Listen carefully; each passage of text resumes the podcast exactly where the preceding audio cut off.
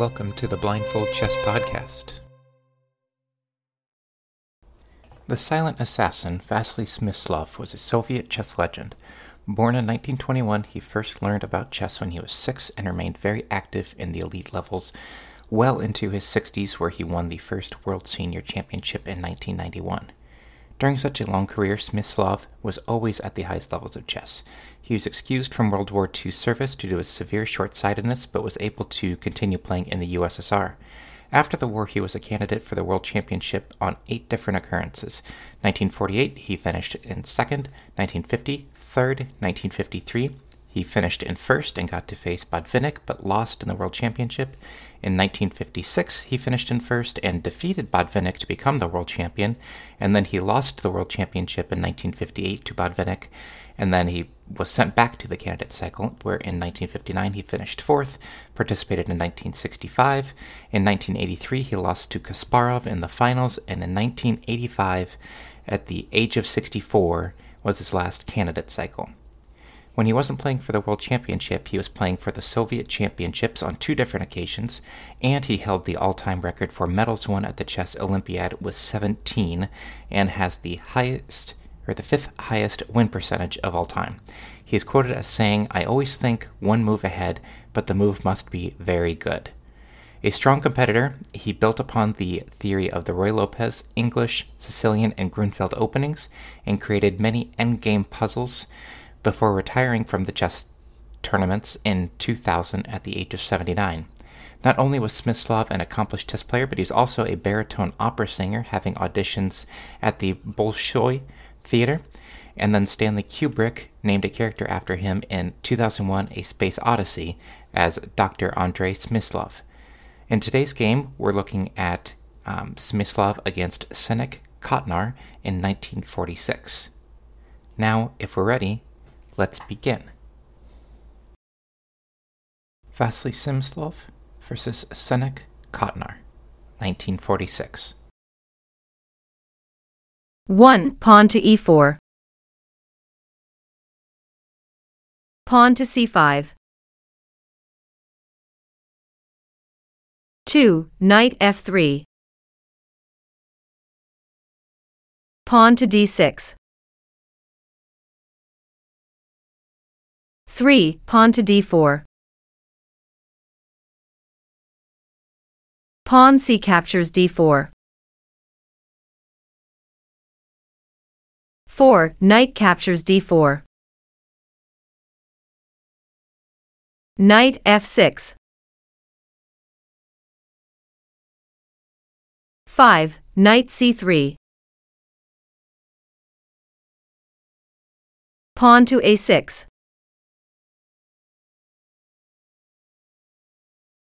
6. Bishop e2. Pawn to e6. Seven, castle kingside. Pawn to b5. Eight, bishop f3.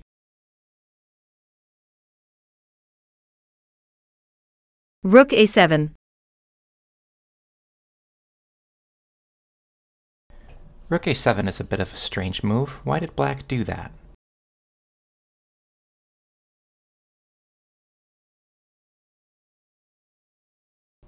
It's probably twofold. One, by playing rook to a7 and then rook to c7, black can take advantage of the semi-open c-file, as well as get out of the x-ray that the white bishop has on f3 to the a8 square. 9. Queen e2. Rook c7.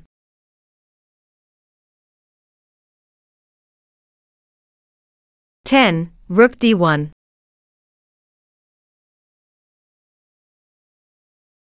Knight b to d7.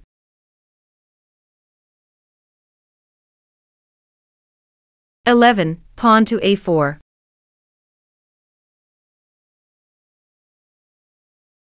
Pawn b captures a4.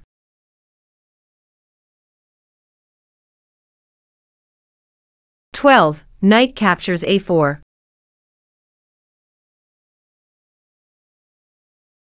Bishop b7.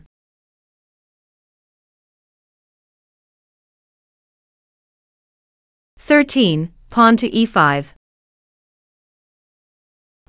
Playing pawn to e5, white is giving up that e5 pawn because it could be taken with two different black pieces. However, white is eyeing one of black's pawns. Can you name which one it is? Knight captures e e5.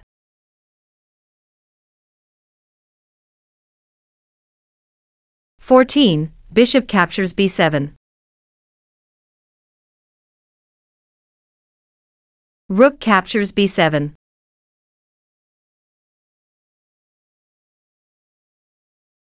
Fifteen. Queen captures a6. Queen b8.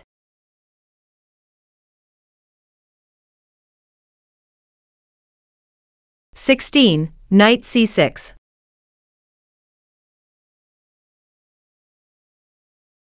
Knight captures c6.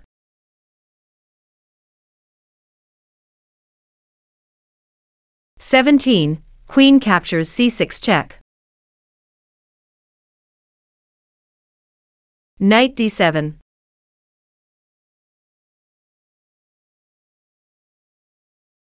Eighteen. Knight c5. White's move knight c5 is a little peculiar. That can be taken by which black piece? That is the pawn on d6. So is there anything stopping black from taking that piece? Pawn d captures c5. The answer is no. That is a full piece sacrifice, but what did white have up their sleeve?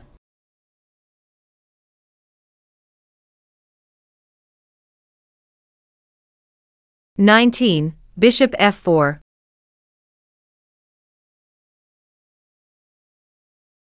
Bishop d6.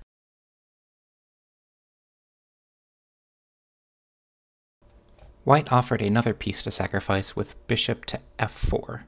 Black declined it by playing bishop to d6. However, if black were to play queen takes f4, how might white have continued? Well, for starters, the rook on b7 is hanging. Black's king is still underdeveloped. The knight on d7 is trying to hold down everything, but at the same time, it is very weak. So white has threats of queen takes d7 or rook takes d7, and black's back rank is weak. So ideas of rook a8 or queen c8 are all possible. So it was probably best if black didn't capture that free looking bishop on f4. 20. Bishop captures d6.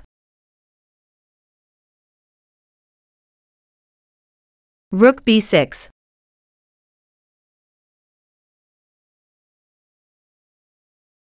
Twenty-one. Queen captures d7 check.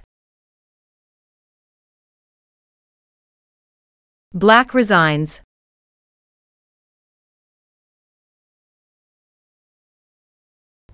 Black resigned here, but if they would have played king captures d7, how white might have responded. That would be bishop takes b8, which captures black's queen and puts white a full piece up.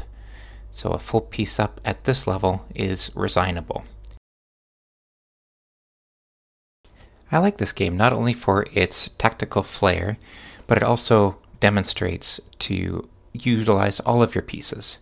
We can see that Smyslov had all of their pieces involved, including the white rook on a1 that had not moved but was still able to have threats with the open a file.